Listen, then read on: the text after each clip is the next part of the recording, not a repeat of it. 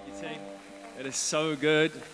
Well, we're going to talk today uh, about a topic that's, that's certainly dear to my heart right at the moment. And uh, had a very in- interesting week this week. We had, uh, over at our East Campus, thank you, Chloe, we had a funeral. Uh, some of you may have been at that funeral. It was a funeral for a man by the name of Andy Bray.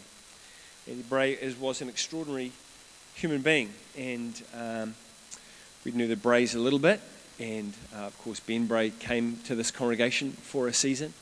Um, and it was uh, really quite tragic uh, in the sense that, I mean, I think Andy, I think he was 63, uh, died of a heart attack, and had had a lot of health issues over the years.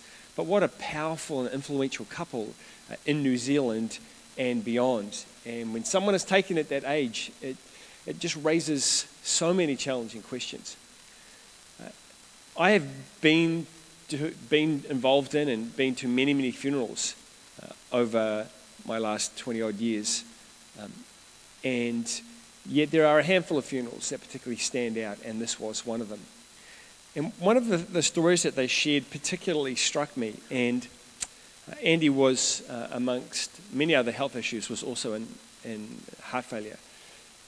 And when the doctors were aware that he was beginning to go down very rapidly, they decided that there was a, as I understand it, there was a slim chance of a surgical procedure being able to fix that, but chances were that it wasn't going to work.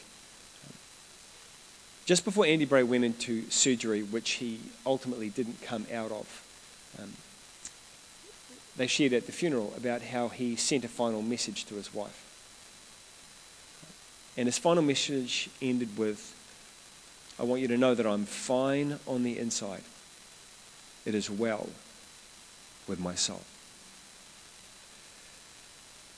I think what struck me most about that was the astonishing strength of a man who, as he is facing his own impending death, is able to communicate with those around him and to provide such strength for them, such peace and comfort for them. And I, I guess I've done a lot of thinking over the week about how would I have done it if I was in that same place?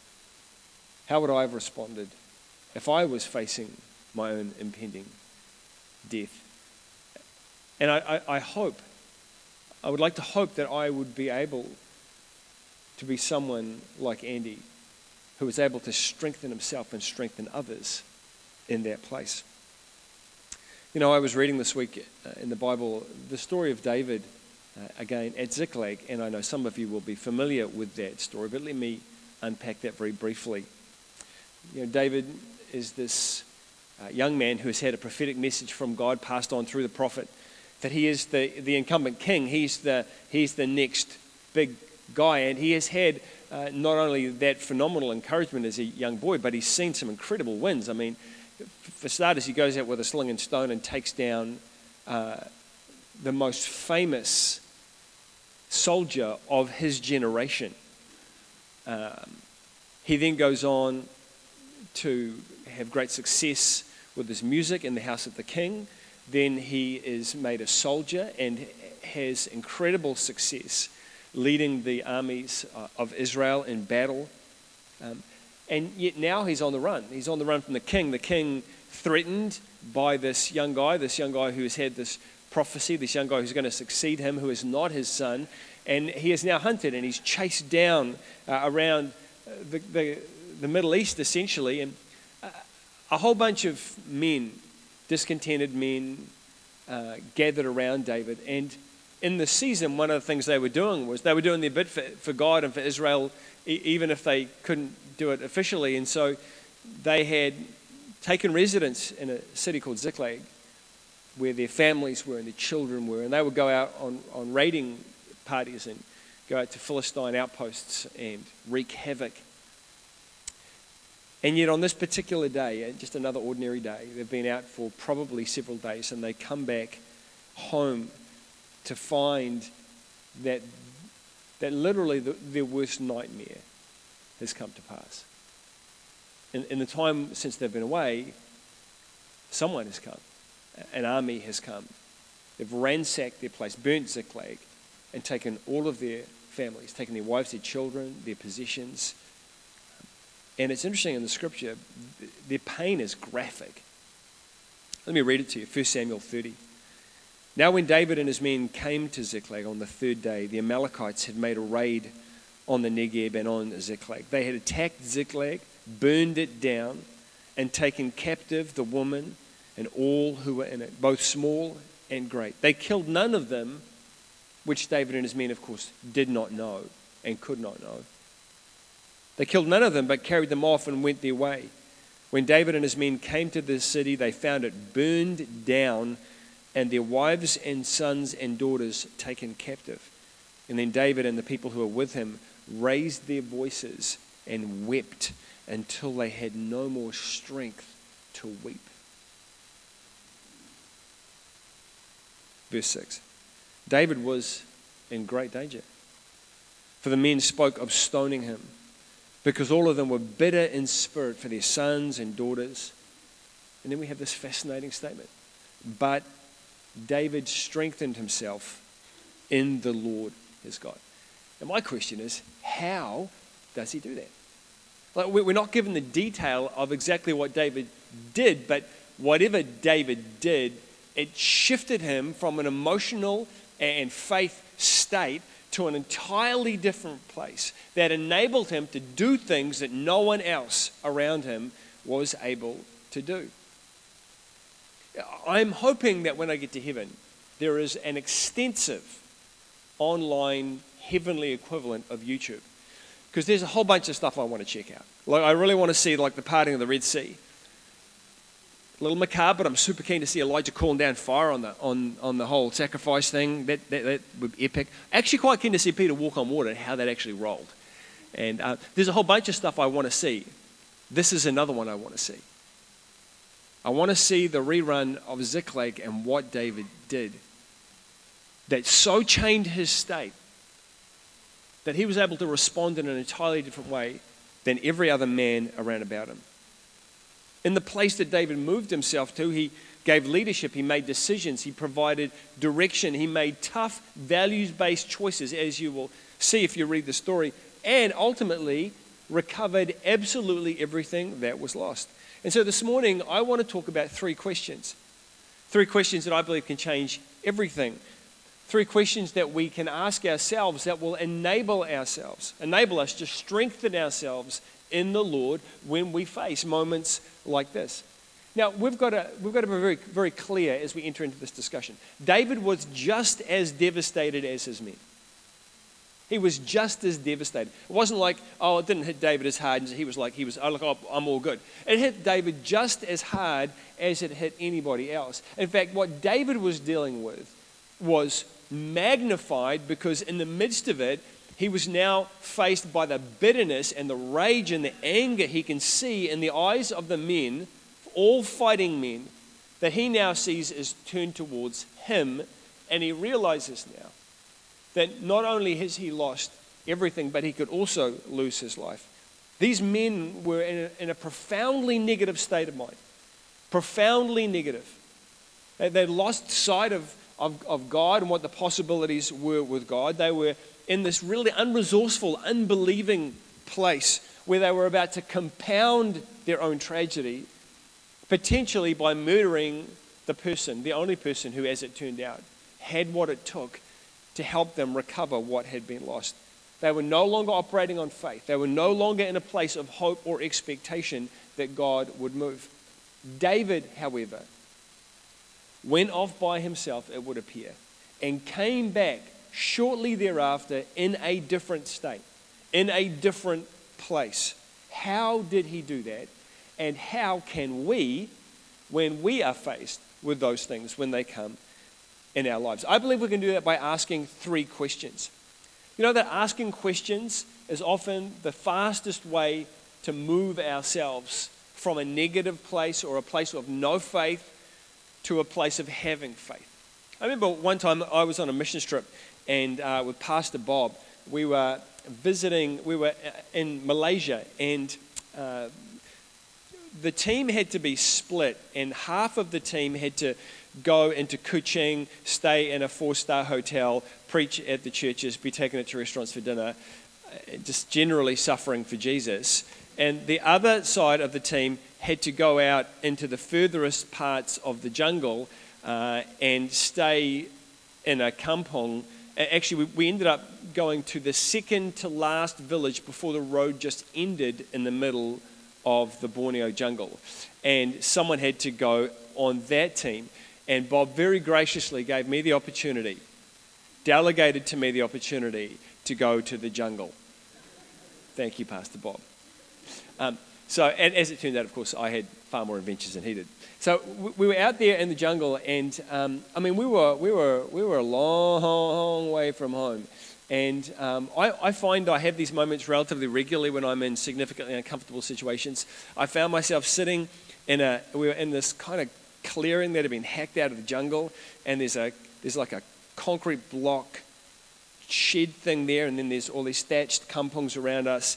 There are insects that, you know what insects sound like? Eh? Like, ee. Okay, these insects sounded like lawn mowers. Like you could hear the mosquitoes coming like.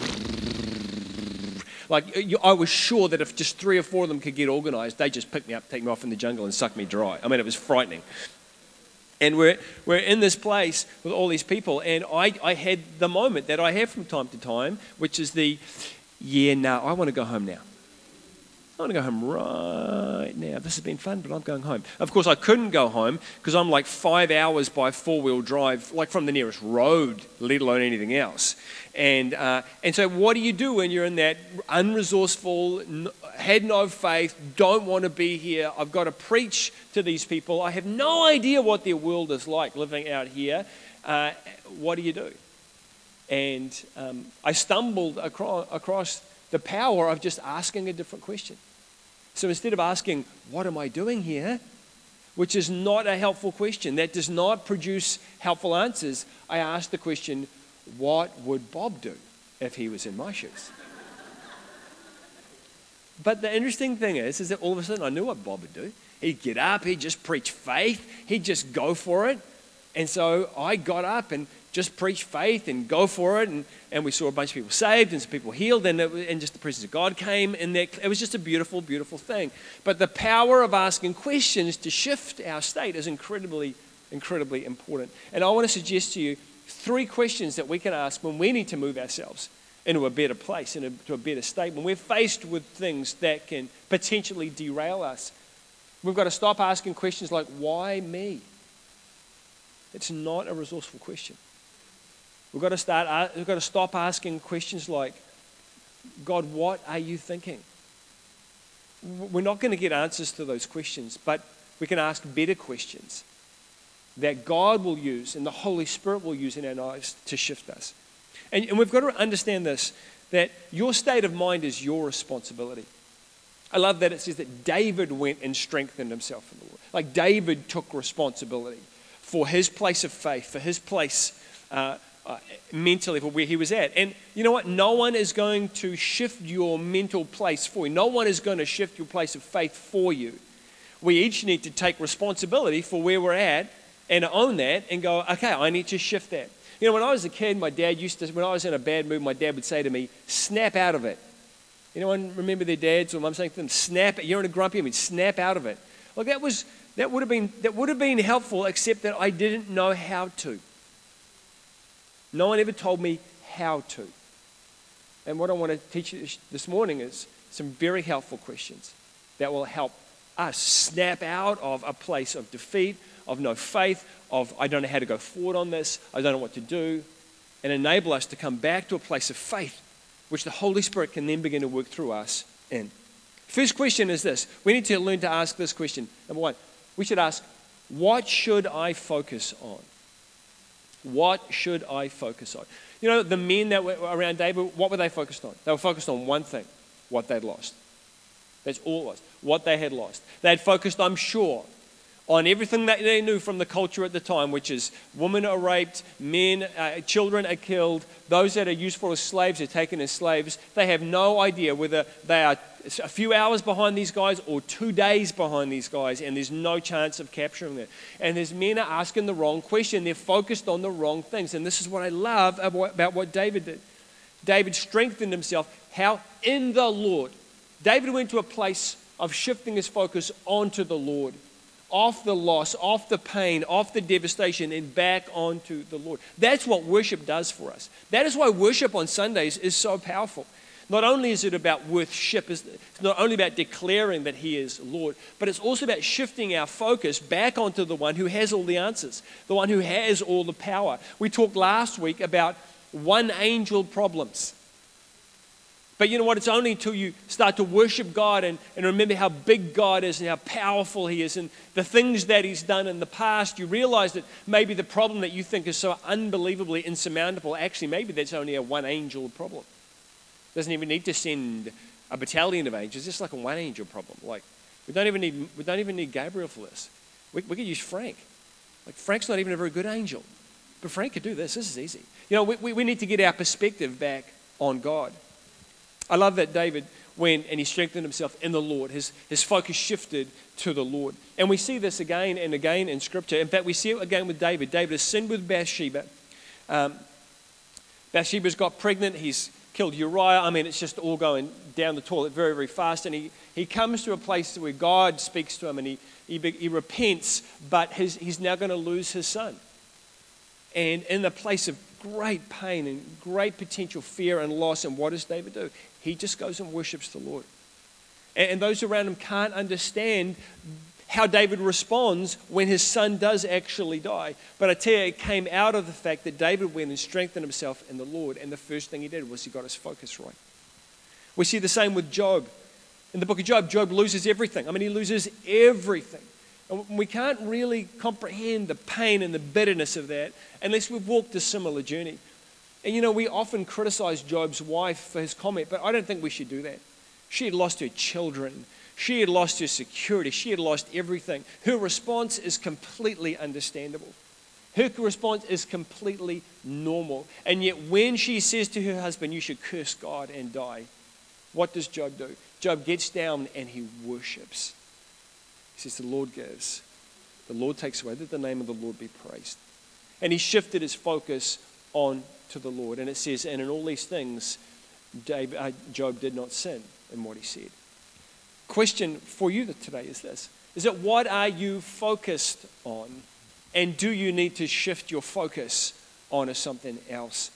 You know, if you're in a place of sadness or depression, I tell you one thing that is absolutely uh, absolutely consistent in depressed people. And I'm speaking from a place of having my struggles with depression over the years. I tell you what, when I'm in a depressed place, I tell you where my focus is. My focus is all on me and it's all on my failures. It's all on me and it's all on my failures. And yet, actually, in a place of depression, one of the most powerful things that I can do is to shift my focus. Get it back on the Lord, the Lord who can do anything, the Lord who has intervened before, the Lord who will intervene again, the Lord who loves me, the Lord who has paid for my sins, the Lord who has made a way, the Lord who believes in me.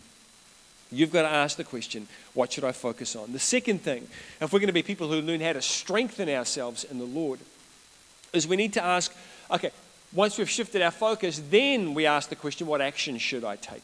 What action should I take? You see, nothing changes without taking action and we have to be people of action. Pastor Bill Hybels, speaking um, at Hillsong a number of years ago, spoke about how the first thing he looks for in Christian leaders is are they action oriented people? Are they talkers or are they doers? Are they people who, who actually will actually take action and move things and get things done? Because those are the kind of people that the church needs. David shifted his focus back on the Lord, and in that place of focusing on the Lord, he obviously began to ask the questions okay, what do we need to do now? And he came out of that place knowing exactly what he had to do. And he went to his men and said, We are going to seek God and ask God, bring the ephod. And we're going to, we're going to ask God to lead us on whether we should chase these men down and pursue this or not. When, you are, when your focus is on God, when you are in a place of worship, then ask, What do I do? Don't ask, What do I do? when your focus is all on your failures, all on your struggles, and all on yourself, because you will not come up with resourceful answers. But in the place when your faith is again, God, I know you can do anything. God, what do I do now? God, what would you have me do? That is the time when you will get answers that enable you to step into something different. You see, sometimes we forget that God is sovereign. We forget that God sees the things that we don't see. There are times when I absolutely believe God doesn't answer our prayers immediately. He says, wait. There are times I believe when God constrains us for a season because there is a bigger picture and we need to trust in the sovereignty of God. I, I love the story that Dr. James Dobson used to tell of one of his children had a couple of hamsters.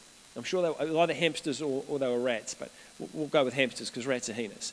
So um, their child had a couple of rat, a couple of, a couple of hyenas, a couple of hamsters, a couple of small furry animals. Their child had some small furry animals in a cage, all right. And, but he said what was intriguing about these two hamsters is that one was quite content. One would, would sit there, eat the food, run on the little wheel, happy hamster. But the other hamster had an obsession with escape. Like all the other hamster would do, he would just pick at the door. Just bite the he just scratched the He just he knew that the door was the way out, and he spent his entire life trying to get out of that cage. And he said he, he one day walked into the kid's bedroom and, and, and the kids were there, and there was, the, there was the little cage. And there's the one hamster happily running on the wheel. And the other hamster trying to get the door open, trying to get the door open. You know, if you'd asked the hamster, What do you want? that hamster would have said, I just want to get out. Yeah, James Dobson said it was a very interesting lesson for him because what the hamster couldn't see was hiding behind the end of the door was the family cat. Just going, Come on, baby, get out. You can do it. Just spring that door. Just spring that door. You know, sometimes when we feel constrained, sometimes when we're in challenging places and God doesn't seem to be hearing us, those are the times when we've got to trust in the sovereignty of God. And there are times when we have to do things that don't make any necessarily rational sense, but they're the things that God is telling us to do because they're the right actions to take us forward into the next season. You know, I think if I was Joseph and I'd ended up in the prison, I think I would have gone, you know what? Not interested. Not interested in the prison. The world is terrible. God, I don't even believe you exist anymore. I'm trying to do the right thing. You gave me this dream, and things are just going from bad to worse to worse. And here I am now in a prison. But, but in that place where, where Joseph had his eyes on the Lord, God, what do you want me to do in this place? I want you to serve. I want you to serve the jailers. I want you to be the most trustworthy person in this place. I want you to care for others. I mean, it's an intriguing thought, isn't it? You know how, the, as the story of Joseph unfolds, and, and the king's baker and cupbearer end up in the prison, right? You remember the story that they end up in the prison. And it says that Joseph went, Joseph went to them and saw them downcast, and he asked them, What's wrong? What a ridiculous question. What do you think's wrong? They're in prison. But it's a fascinating picture because it shows us the difference in Joseph. Joseph was in prison, but he still had a sweetness about his spirit. He was in prison, but he still carried hope. In fact, when he saw people who were downcast, he's like, Why are you downcast? Like, we can be in prison and still be fully in the, in the will of God. We can be in prison and still have complete faith that it's just a matter of time until God takes us on to the next thing in the next season. And sometimes we find ourselves in circumstances that feel like prisons. And yet, if we can trust in the sovereignty of God, if we can keep our focus on the goodness and the bigness of God, and in that place, God, say, God, okay, God, in this place, what do you want me to do now? And then obey that, then we'll find that those often are the very actions that God uses to take us into the next season in our lives. Number three, the third question to ask is this What does this mean? Do you realize that you're always asking that question in your life? What does this mean? Something good happens, what does this mean? It means God loves me. It means I'm doing great. Or if something goes well at work, what does this mean? It means I'm, I'm talented, I'm an asset, I'm valued. Something goes bad, what does this mean? God doesn't love me anymore. Something doesn't go well at work, what does that mean? I'm an idiot, I'm a fool, I, I, I'm never going to succeed, I'm never going to get ahead. We're always interpreting the circumstances in our lives, and we're, we're kind of writing the story of our lives as we go. Psychologists call it the internal narrative that is always going on inside of us. But it's incredibly important for us to realize that we have to interpret the circumstances of our lives through God's perspective and not through the world's. I'm going to say that again.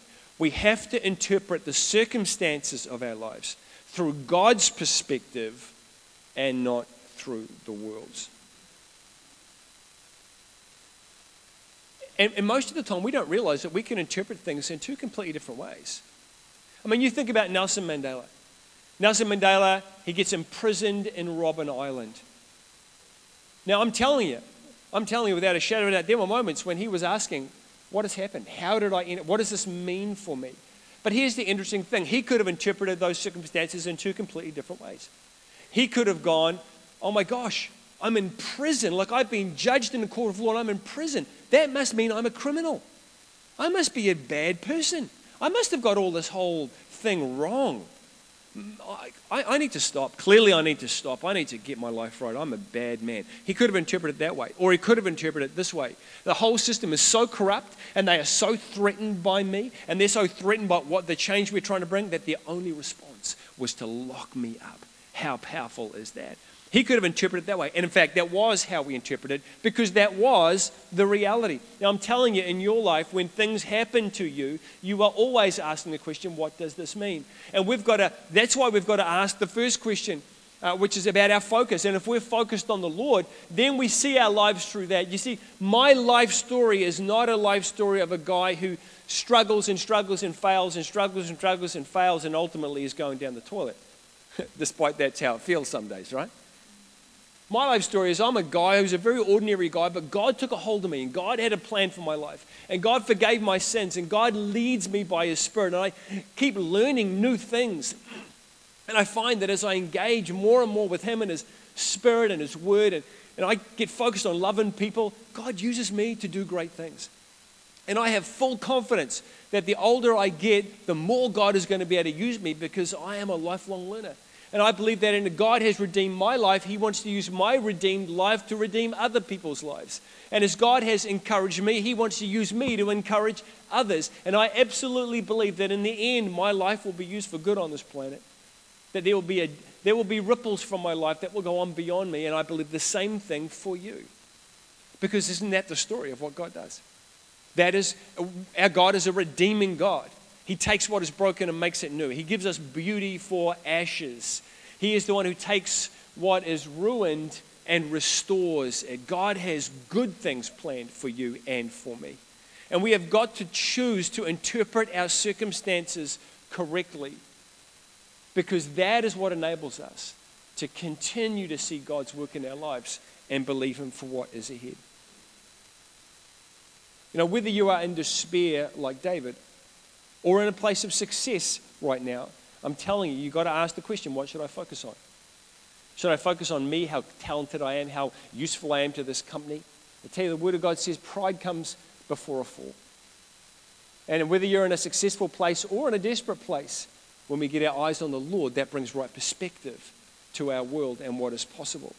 Whether you are in despair like David or in success, the next question you've always got to ask from a place of worship is what do I do, Lord? What action do I take now? What is the next step for me?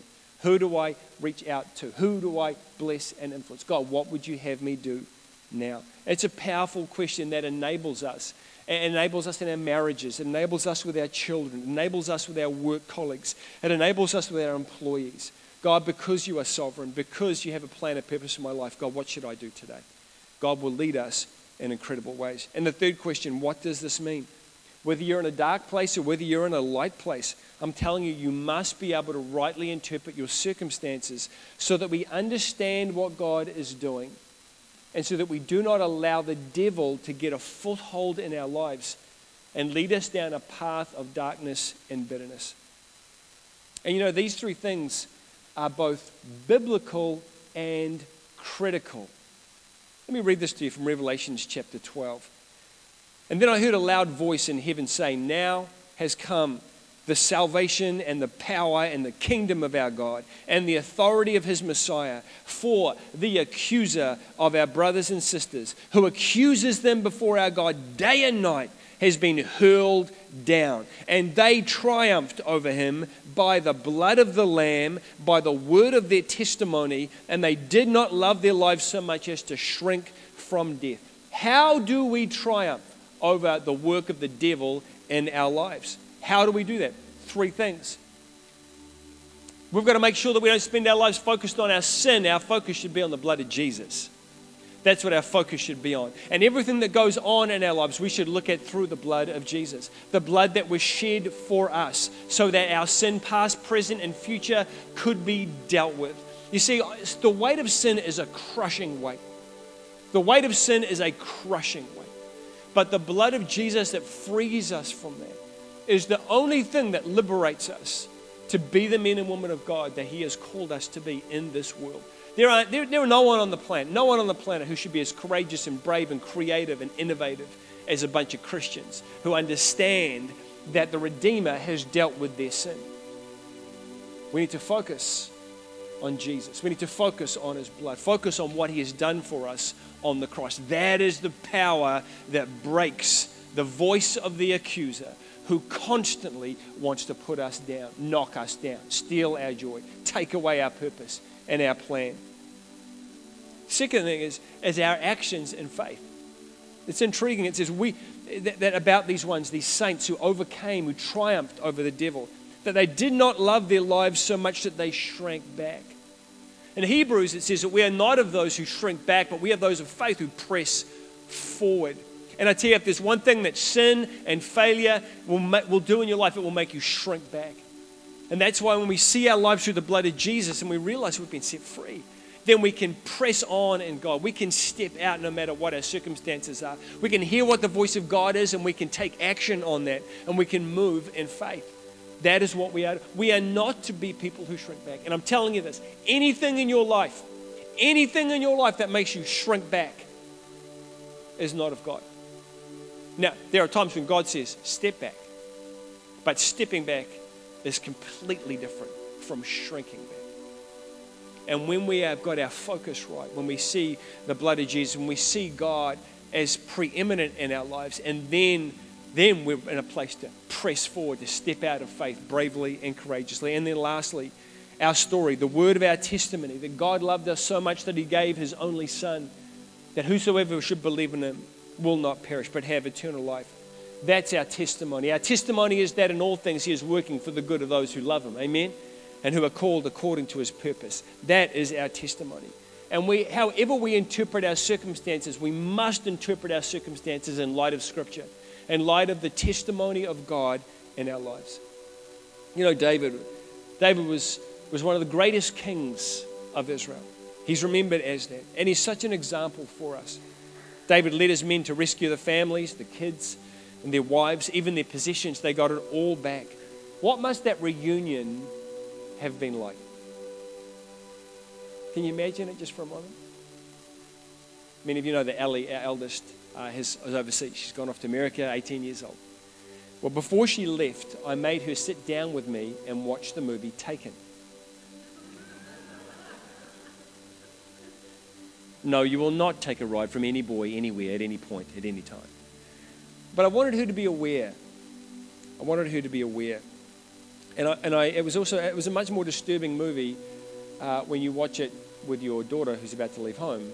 I tell you, than when you watch it with a bunch of mates. If you don't know the story, it's a story about a young, a young woman overseas for the first time, 17 years old, gets abducted by sex traffickers. And it's the story of how her father, played by Liam Neeson, tracks her down and rescues her. It's not an easy movie to watch, and I'm not recommending that you should watch it, but it is a powerful movie and is helpful. In the rescue scene, where Liam Neeson, who plays the dad, finally, finally gets to his daughter and rescues her. There's this wonderful moment when she turns and sees him and bursts into tears and cries, You came for me. I imagine that scene played out hundreds of times on that plain when David and his men finally got to their children and to their wives. And they turned and saw him and cried out, me tell you today Jesus came for you. And in the midst of our circumstances, troubles, and trials, in the midst of our losses and our wins, in the midst of all of those things, let us never forget that He came for you. What I love about David's story is that all of this happened because one man did not succumb to the darkness one man went and strengthened himself in the Lord. And these are the questions that can enable us to strengthen ourselves in the Lord. When it's tough, don't shrink back, strengthen yourself in the Lord. When it hurts, don't get bitter, strengthen yourself in the Lord. When you're afraid and you just want to look for someone to blame, strengthen yourself in the Lord. Because those who strengthen themselves in the Lord will do great exploits for God and will save many people from loss. Let's stand together. I want to pray for you as we close this morning.